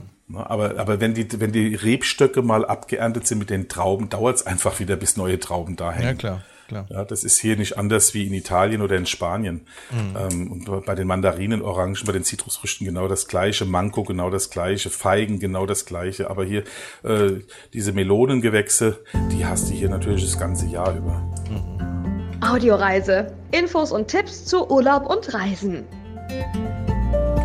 Kommen wir mal zu noch ein paar Ausflugsgeschichten. Top-Sehenswürdigkeiten genau, und so. Wir wollten um, ja vom, vom äh, Andreas eigentlich so die Insider-Infos, die haben wir jetzt ja schon wirklich viele bekommen. Ne? Mhm, genau. Aber ich glaube, wir sollten schon so ein paar Top-Sehenswürdigkeiten auch noch mit abfragen, oder? Okay, dann stelle ich die Stopper jetzt mit nochmal auf eine Stunde ein. ich sag mal so, deine persönliche, da du ja auch Ausflüge anbietest, deine persönliche Top 5. Ah, okay, also mein Top 1 ist auf jeden Fall Luxor, mhm. weil einfach durch das Tal der Könige, durch das Tal der Königinnen, die Gräber der Adligen, die Gräber der Arbeiter, der Habu-Tempel, ähm, Hatschepsut-Tempel, die Memnon-Kolosse, das Mumifizierungsmuseum, das Luxor-Museum, der Karnak-Tempel bei Tag, der Karnak-Tempel im Dunkeln. Man hat in Luxor so viele Möglichkeiten, von der Geschichte der Menschheit geflasht zu werden. Ich kann es nicht anders sagen und ich kann mich da wirklich in Ekstase reden. Äh, mhm. Ich bin jedes Mal wieder gerne dabei. Leute schütteln teilweise schon den Kopf, warum fährst du denn da immer mit? Sag ich, ja, A, werben wir damit, dass einer von uns immer persönlich dabei ist und B, klebe ich meistens an den Ohren der Guides, ja, wenn die erzählen aus der Geschichte. Äh, es gibt zum Beispiel einen Tempel, der ist in Kena auf dem Weg nach Luxor. Das schafft man bei einer Tagestour nicht. Den biete ich bei der Zweitagestour an. Da fangen wir auch immer mit an, weil der auf dem Weg eben nach Luxor liegt. Das ist der Tempel der Göttin Hathor im Stadtteil Dandara von Kena. Kennen viele gar nicht. Bei der Nilkreuzfahrt von Luxor nach Kairo, da ist der Tempel mit inkludiert, aber viele machen ja klassisch Luxor Aswan und zurück. Deswegen kennen viele diesen Tempel nicht. Der ist einer der besterhaltensten Tempel von Ägypten. Von der Krypta unten im Untergeschoss bis oben zur Dachterrasse kann man diesen ganzen Tempel besichtigen besichtigen. Äh, da geht man wirklich nur mit hängendem Unterkiefer durch. Man äh, kann es kaum fassen, dass A, sowas schon so alt ist und B, zum Teil noch so gut erhalten ist. Das gleiche eben auch in den Gräbern, zum Teil im Tal der Könige oder im Tal der Königin. Also man kann da wirklich äh, fünfmal nach Luxor fahren, ohne dass man irgendwas zweimal sehen kann. Also mhm. Luxor ist bei mir wirklich der absolute Top 1, kann ich nur jedem empfehlen. Und die absolute Krönung, da bin ich auch immer dabei, obwohl ich nicht müsste, ist bei der Zweitagestour die Heißluftballonfahrt in den Sonnenaufgang von Luxor, wenn man mhm. so lautlos über Hatschepsut-Tempel und Tal der Könige schwebt mit dem Ballon und auf der anderen Seite, auf der Ostseite geht die Sonne auf, strahlt diese ganzen Berge da an. Das ist äh, Gänsehaut-Feeling pur. Da kriege ich sogar Gänsehaut beim Erzählen, weil ich mir das immer bildlich wieder vorstelle. Da mhm. gibt's auch auf unserem Urlaubschecker Facebook-Account viele Videos. Ich gehe da immer live und nehme unsere Fans mit Gibt ja viele Frühaufsteher, weil wir sind ja vor dem Sonnenuntergang schon da, erleben das Aufbauen der Ballons mit und das ist ein einzigartiges Erlebnis. Mhm. Ja, das Luxor. Top 2 kommt natürlich direkt danach, weil das muss man einfach einmal im Leben mindestens gesehen haben. Das ist natürlich Kairo mit den Pyramiden, mit der Sphinx, mit dem äh, ägyptischen Museum. Ähm, wenn man die Zeit, wenn es die Zeit erlaubt, unbedingt natürlich auch noch die Stufenpyramiden in Saqqara mitnehmen. Das sind die mhm. ältesten Pyramiden der Welt. Das sind nicht die Cheops-Pyramide in Gizeh. Die älteste Pyramide der Welt steht tatsächlich in Saqqara. Das ist die Stufenpyramide. Ähm, und das sollte man sich auf jeden Fall mal antun, wenn man hier ist. Also ich sage mal, wer Luxor oder Kairo nicht gesehen hat, der war nicht in Ägypten. Schönes also, Wasser, schöne Strände, schöne Hotels gibt's überall auf der Welt. Aber wir können hier wirklich protzen mit Geschichte, mit Eindrücken, die man nur hier in diesem Land erleben kann und die man ein Leben lang mitnimmt. Ja, und also ich, dazu ich, ich kann mich auch noch Kairo dran erinnern, in Gizeh vor der Pyramide oder vor den Pyramiden, aber vor der größten dann gestanden zu haben. Und das ist schon wirklich beeindruckend. Das sollte man schon einmal wenigstens gesehen haben. Irre, absolut irre. Also als ich das erste Mal da stand, äh, habe ich mich, glaube ich, zehn Minuten nicht von der Stelle bewegt. Ja, weil das, das habe ich mir die gar nicht vorgestellt. Ich war eher enttäuscht von der, von der kleinen Sphinx. Die hatte ich mir größer vorgestellt. Ja, als Obelix die Nase holte, fehlt jetzt auch noch ein Stück daran. Also die fand ich, die fand ich recht putzig und klein im Verhältnis zu den Pyramiden. Ja, mhm. aber natürlich auch beeindruckend, ja, weil man kennt das aus dem Geschichtsunterricht. Also ich hatte, ich kann mich erinnern in meiner äh, Mittelschulzeit einen Geschichtslehrer, der auch die ägyptische Geschichte geliebt hat und der hat uns super acht Filme gezeigt. Der hat uns Filme gezeigt von Howard Carter, als das Grab von Tutanchamun entdeckt wurde. Äh, der hat einen sehr lebhaften Geschichtsunterricht gemacht und man kann das eben eben nur aus diesen Filmen, aus Dokumentationen, aus irgendwelchen Bildern, aus irgendwelchen Heften oder Katalogen. Und dann, wenn du dann persönlich mal davor stehst, ist das schon, ist ja, das schon klasse. Absolut. Ja, absolut. Das ist schon Man klasse. muss aber auch, finde ich, schon noch mit dazu sagen, ähm, Luxor und äh, Kairo sind schon sehr weit auseinander.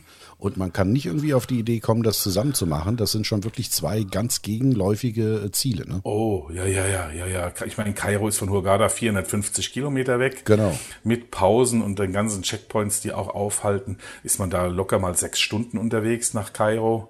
Ähm, und ich biete es zum Beispiel gar nicht mehr als Tagestour an. Mhm. Weil der schlimmste Fall, den wir einmal hatten, da waren wir 23 Stunden unterwegs. Oh. Durch Stau in Kairo, durch Unfall, wo wir im Stau standen, durch Checkpoints, wo man dann Kolonne gefahren ist, wo man warten musste mit dem, mit dem Bus.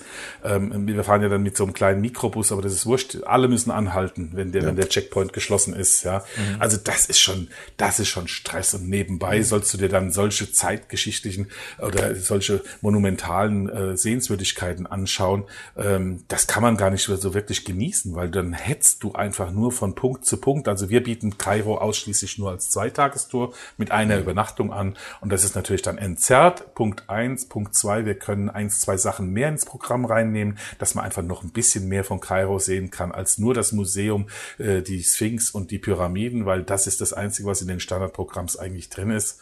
Ja. Äh, wir, wir übernachten grundsätzlich in Gizeh am Fuße der Sphinx. Ich habe da ein kleines Boutique-Hotel gefunden mit einer traumhaften Dachterrasse, wo wir uns die Sound and Light Show von der Hotelterrasse anschauen können, mhm. während wir Abendessen und Shisha rauchen, äh, mit Blick auf die illuminierten Pyramiden und die Sphinx. Da will man eigentlich gar nicht mehr nach Hause gehen. Und das ist auch bei den Gästen kommt das natürlich auch super an, weil die dann viel relaxter sind und dann auch aufnahmefähiger sind, ja, wenn ja, Guide äh, die Sachen anschauen. Also da gibt's ja schon auch mehrere Hotelanlagen, wie du sagst, aus äh, Boutique-Hotels in der Nähe. Also das sollte man dann schon irgendwie annehmen. Einfach, die, wenn man das schon mal sehen will, dann sich ja. auch die Zeit dafür nehmen.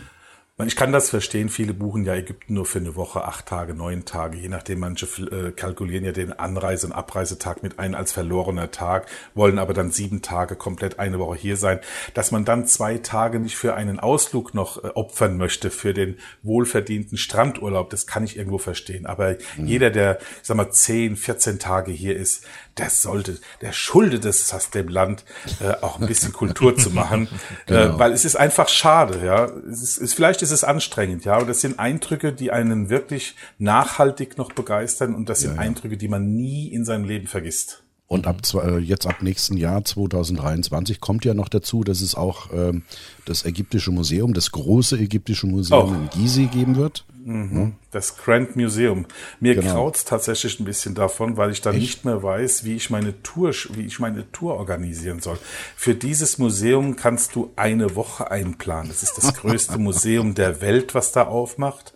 Die planen eine riesige Avenue als Verbindung von dem neuen Grand Museum rüber zu den Pyramiden mit Boutique-Hotels, mit großen Hotels, mit Restaurant, mit Foodmeile. Also da ist ein Ding geplant. Das wird sensationell. Und ich denke, da muss man tatsächlich einen separaten Ausflug für kreieren, weil mhm. in eine Zwei-Tagestour das zu integrieren, das, das schaffst du einfach nicht. Dann sind wir wieder ja. beim Stressfaktor, ja. Also wir lassen das mal auf uns zukommen. Die Eröffnung mhm. ist ja schon mehr als 18 Mal verschoben, glaube ich. ähm, es wird hoffentlich her, ja. in diesem Leben noch fertig. Es sollte ja eigentlich jetzt dieses Jahr im November eröffnet werden. Da ist dann mhm. wieder was dazwischen gekommen. Ähm, wir warten einfach mal ab. Wir harren der Dinge. Es ist da ja jetzt auch äh, schon im Probelauf ein neuer Flughafen entworfen worden. Ähm, der den Hauptstadtflughafen entlasten soll, wo man dann mehr oder weniger fast in Gizeh schon landen kann und ruckzuck schon bei den Pyramiden ist vom Flughafen aus. Das mhm. macht die ganze Kiste dann schon wieder interessanter äh, für einen Tagesausflug. Ja? Mhm. Wenn man eventuell per Inlandsflug hier von Hurghada aus darüber fliegen kann, morgens Stimmt, mit der ja. ersten Maschine sein Programm mhm. macht. Das wird ja jetzt auch schon angeboten. Das mhm. bieten wir aber nicht an, weil, wie gesagt, einer von uns begleitet immer unsere Gäste und ich müsste dann noch ein Flugticket von uns mit reinrechnen und dann wird die ganze mhm. Kiste zu teuer. Mhm. Das ist also, das Wenn man, man dann am besten über den Reiseveranstalter. Genau. Gizeh, Kairo ist ja nicht weit auseinander. Also Kairo wäre natürlich auch eine, eine, ein Besuch wert, oder nicht? Kairo mit seinen vielen Sehenswürdigkeiten, äh, habe ich ja, glaube ich, schon gesagt, ist natürlich anders strukturiert als Luxor. In Luxor hast du die Sehenswürdigkeiten fast nebeneinander, das kann man abarbeiten. Äh, in Kairo sind die Sehenswürdigkeiten natürlich schon ein bisschen weiter auseinander weil sie sich eben durch die ganze Stadt, die riesig ist, äh, verstreuen und das mhm. kostet eben Zeit. Aber deswegen kann man auch nur lim wirklich limitierte äh, Sachen zeigen, weil man einfach auch den Verkehr mit einkalkulieren muss. Aber wer ein bisschen Zeit hat oder sich ein bisschen mehr Zeit nehmen will, dem kann ich nur empfehlen, Kairo auf einer Mehrtagestour ja. zu machen. Es lohnt sich auf jeden Fall. Also ich kenne, ich kenne Menschen, die haben eine Woche Kairo gemacht und waren immer noch nicht ja. durch mit dem Programm. Kann also ich mir gut vorstellen, ja. Mannigfaltige Möglichkeiten. Ja. Und äh, um dann zum nächsten Punkt zu kommen, kann man ja schön dann weiterfahren. Das ist allerdings jetzt in einem Wochenurlaub vom Roten Meer aus gar nicht zu machen, aber es ja, gibt ja auch Globetrotter, es gibt ja auch äh, Studiosus-Reisende, die äh, eine reine, reine, äh, auch selbst organisierte Touren hier durch Ägypten machen. Und da kann ich nur empfehlen, von Kairo dann weiterzufahren ans Mittelmeer nach Alexandria. Das steht bei uns noch auf der To-Do-Liste. Das haben wir leider mhm. noch nicht geschafft, äh, mangels Zeit. Ähm, aber unbedingt will ich das noch machen. Ich war noch nie in Alexandria und auch noch nie an der Nordküste, äh, also am Mittelmeer von Ägypten.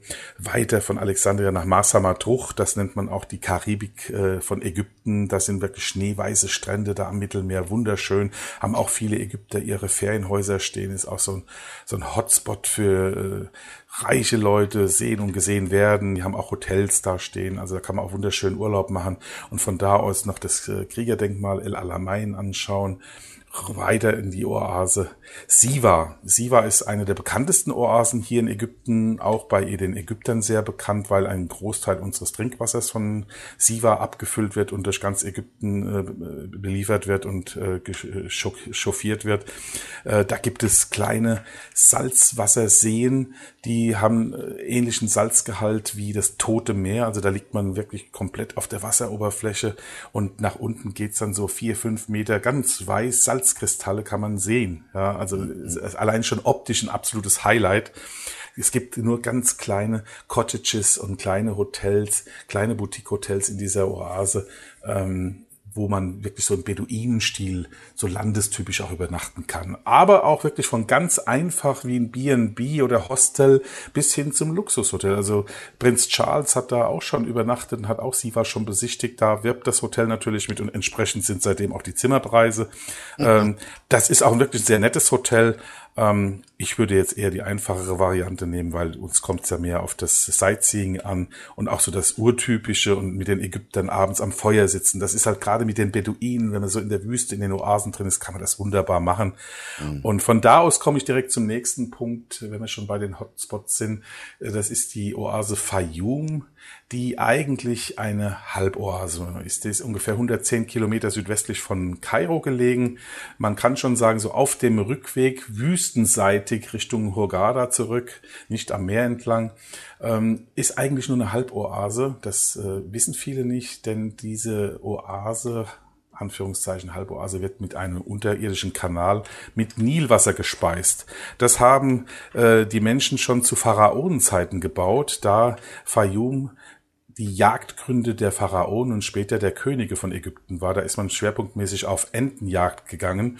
Der König Farouk hat sich da auch äh, so ein kleines Gästehaus bauen lassen, was mittlerweile als Hotel betrieben wird. Wir steigen, wenn wir da sind, immer in diesem Hotel ab, weil da ist auch so ein bisschen, ja, man, man spürt noch den Hauch der alten Zeit. Die ganzen Bilder aller Könige hängen da in der Lobby drin. Die Lobby ist alles im englischen Stil gehalten. Ähm, also man spürt so den Hauch der alten Zeit, wenn man da durchgeht. Und das ist direkt an diesem großen Salzwassersee gelegen, den man in Fayum findet. Ähm, und in der, äh, ich bleibe jetzt bei dem Wort Oase, in der Oase äh, hat man die Möglichkeit, eine wunderschöne kleine Töpferstadt zu besichtigen, die heißt Tunis, nicht mit Tunesien zu verwechseln. Mhm. Da gibt es auch eine Stadt, die heißt Tunis. Da gibt es ein so handcrafted äh, Tonarbeiten, kleine, kleine Werkstätten, wo ganz tolle Tonsachen gemacht werden, wo man auch ein bisschen shoppen gehen kann. Ähm, und wenn man da am Tunis weiterfährt in die Wüste rein, gibt es auf einmal einen Süßwassersee mehr oder weniger aus dem Nichts und in diesen Süßwassersee, mitten in der Wüste, ja, wir befinden uns in der Wüste, wohlgemerkt, mhm. mhm. äh, ergießen sich Wasserkaskaden, also Wasserfälle in diesen See. Wie aus dem Nichts. Es ist also wirklich unfassbar, wenn man da steht äh, und das sieht wie sich diese Kaskaden da in den See ergießen. Die Fischer äh, haben ihre Boote da draußen auf dem See. Du warst eben noch an einem der salzigsten Seen äh, in Ägypten und auf einmal stehst du an einem Süßwassersee. Also es ist schon gigantisch. Äh, das sind auch Wadis, also Naturschutzgebiete. Da muss man Eintritt bezahlen, wenn man da reinfährt. Ähm, da kann man eine Zeit verbringen und von diesem äh, Wasserfall fährt man oder von diesem See fährt man dann nochmal 40 Kilometer wirklich Offroad. Da geht, das macht man dann mit dem Allrad-Jeep, das kann man da buchen, äh, fährt man nochmal 40 Kilometer ins Waltal, Tal der Wale Wadi El Hitan heißt das. Das eine ist Wadi El Rayan, das andere ist Wadi El Hitan. Da hat man wirklich Jahrtausende, Jahrmillionen alte Knochen von Urtieren gefunden, die man da ausgegraben hat. Das war ja früher alles mal unter Wasser. Das sieht man auch an den Fossilen, an den, an den Bergmassiven. Man sieht wirklich dieses ausgeschwemmte, wo vor Millionen Jahren Wasser war. Da hat man wirklich Knochen ausgegraben von ganzen Urtieren, Walähnlich, Delfinähnlich, aber in der Form doch anders. Das ist mittlerweile auch UNESCO-Welterbe.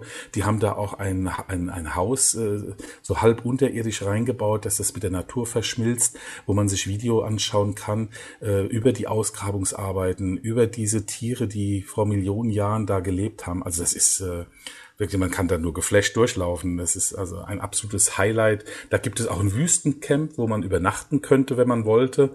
Mhm. Wir haben das, äh, wie gesagt, als Tagestour gemacht, äh, weil wir auch Freunde haben, die in Fayum leben, in der Oase. Die betreiben da ein kleines Restaurant, die haben wir mal besucht und im Rahmen dieses Besuches haben wir natürlich uns da auch ein bisschen umgeschaut. Wir sind da mit dem Jeep nach diesem Wahltal wirklich völlig geflecht, Offroad mit dem Jeep noch ein bisschen gefahren, wie man das auch so aus Dubai kennt, die Dünen hoch, die Dünen runter, dass man da alles Gefühl hat, der Jeep kippt gleich um. Dann hat er mitten in der Wüste angehalten, hat ein Lagerfeuer gemacht, hat uns beduinischen Tee gekocht.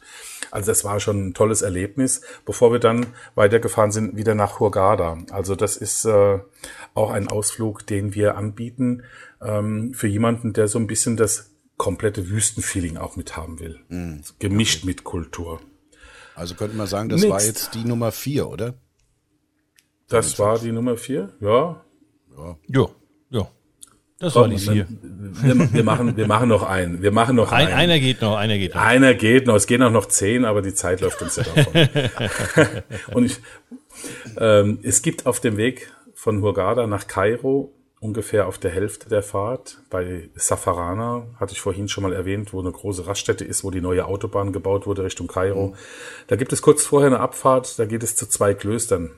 Das sind ähm, zwei Klöster von Eremiten, Antonius und Paulus, äh, sind mit die ältesten Klöster der Welt, die man dort besichtigen kann.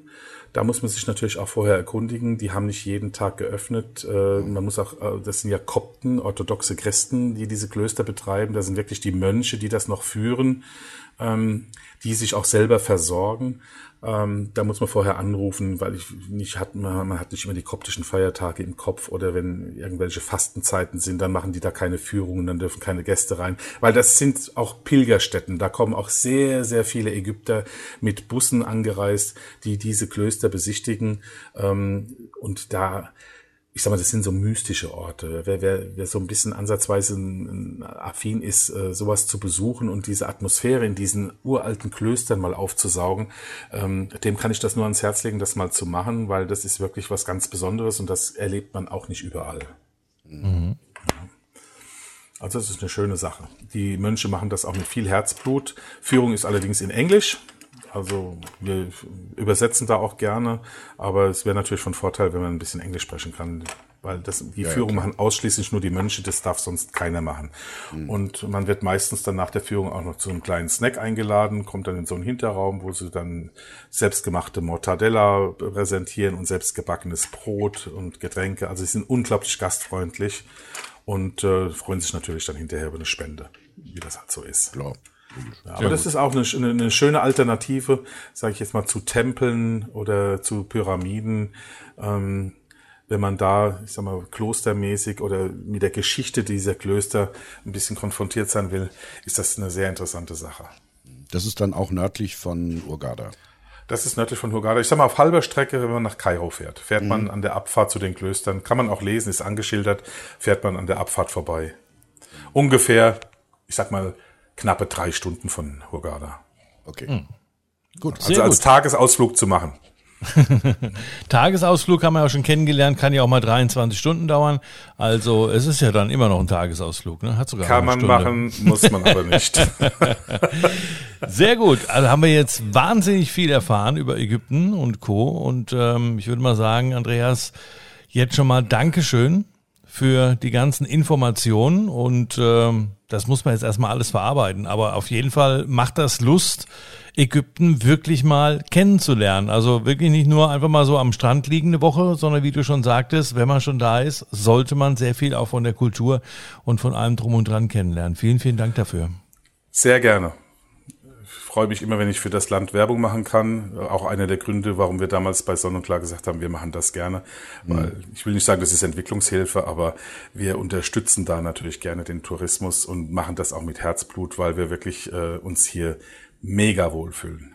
Ja, das, das hört man auch irgendwie an dem, was du so erzählst.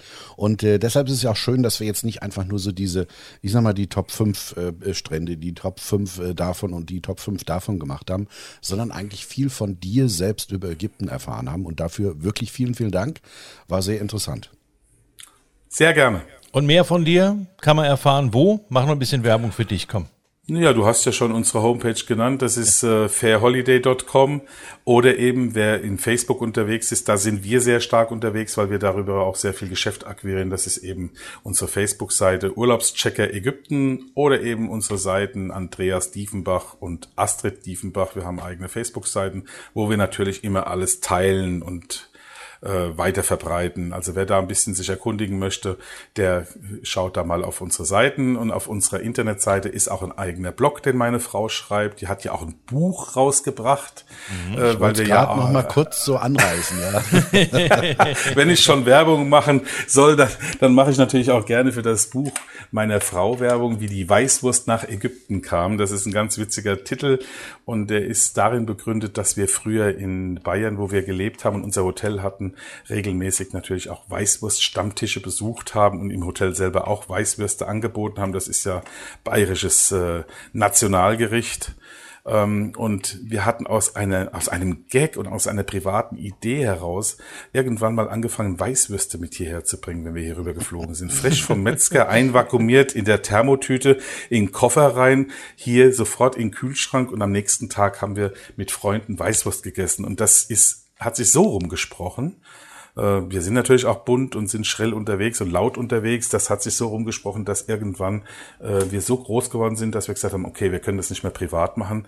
Wir gehen jetzt in eine Bar in Hurghada, die ist auf das Rote Meer rausgebaut. Da kann ich auch ein bisschen Werbung machen. Das ist die Caribbean Bar, wo sich viele Expats treffen. Also da trifft man schwerpunktmäßig Deutsche, die ausgewandert sind. Wir sind da dienstags auch oft zum Karaoke singen. Also es ist ganz witzig. Und der Cello, der die Geschäftsführer da von der von der von der Bar, der ist ein Monomer Bub, der kommt aus um, Ähm, mit dem haben wir damals den Deal gemacht, dass wir regelmäßig mal Weißwurst-Stammtisch machen. Und tatsächlich, das kam so gut an, dass wir teilweise 60, 70 Leute hier sitzen hatten. Die haben teilweise ihr Dirndl und ihre Lederhose beim Auswandern mitgenommen nach Ägypten. Und wir konnten da so einen richtig bayerisch-zünftigen Weißwurst-Stammtisch machen. Und äh, das hat Astrid inspiriert, das mit dem Buch des Titel zu geben, denn es beschreibt die Zeit, seit wir ein Paar sind und seit wir das Hotel in Bayern gekauft und betrieben haben, bis zu unserer Zeit nach Ägypten. Das ist in dem Buch beschrieben.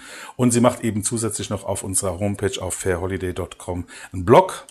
Und da beschreiben wir so ziemlich alles, was wir hier in Ägypten schon erlebt haben oder noch erleben wollen. Und wir haben auch für mit Fair Holiday einen eigenen YouTube-Kanal, wo man die Videos anschauen kann, auch unsere ganzen Hotelbesichtigungen. Es gibt ja bei Sonnenklar TV diesen Urlaubschecker ferngesteuert. Da sind wir dann im Facebook und im Fernsehen zeitgleich online und präsentieren live ein ganzes Hotel. Also wir gehen live durch die ganze Anlage und zeigen jede Ecke, jedes Zimmer, äh, Wellnessbereich, alle Restaurants, Strand, Pools, dass der Gast wirklich einen Eindruck bekommen kann von einem Hotel und das auch rundum gesehen hat. Sehr Ja, schön. Guck hat- mal, da hat kommt schon der. Applaus von Hat Herrn. funktioniert, hat funktioniert. Jawohl, dann sagen wir nochmal Dankeschön, lieber Andreas. Das war Nochmal unser gerne. Erster Podcast von Audioreise in Spielfilmlänge. Aber das ist gar nicht so schlimm. Ich hab's geahnt. Vielen, vielen Dank dir. Alles Gute, mein Lieber. Und ähm, ja, ich hoffe, wir lernen uns auch mal persönlich kennen ähm, bei einer tollen Reise oder bei einem tollen Ausflug dann in Ägypten. Das liegt jetzt an euch. Den Ball habe ich euch zugeworfen. So schaut's aus. Also bitte nicht vergessen, äh, Audioreise zu liken, zu teilen, zu abonnieren. Wir sind natürlich auch bei Facebook vertreten unter eben Audioreise. Also ganz, ganz wichtig. Wir sind bei allen großen Portalen für Podcasts dabei. Und äh, ja, ich sage vielen Dank an Andreas Diefenbach und an Andy Schmidt. Jawohl, danke dir, lieber Dieter, und äh, einen guten Rutsch ins neue Jahr können wir jetzt schon mal ähm, wünschen ne? und eine tolle Weihnachtszeit euch allen.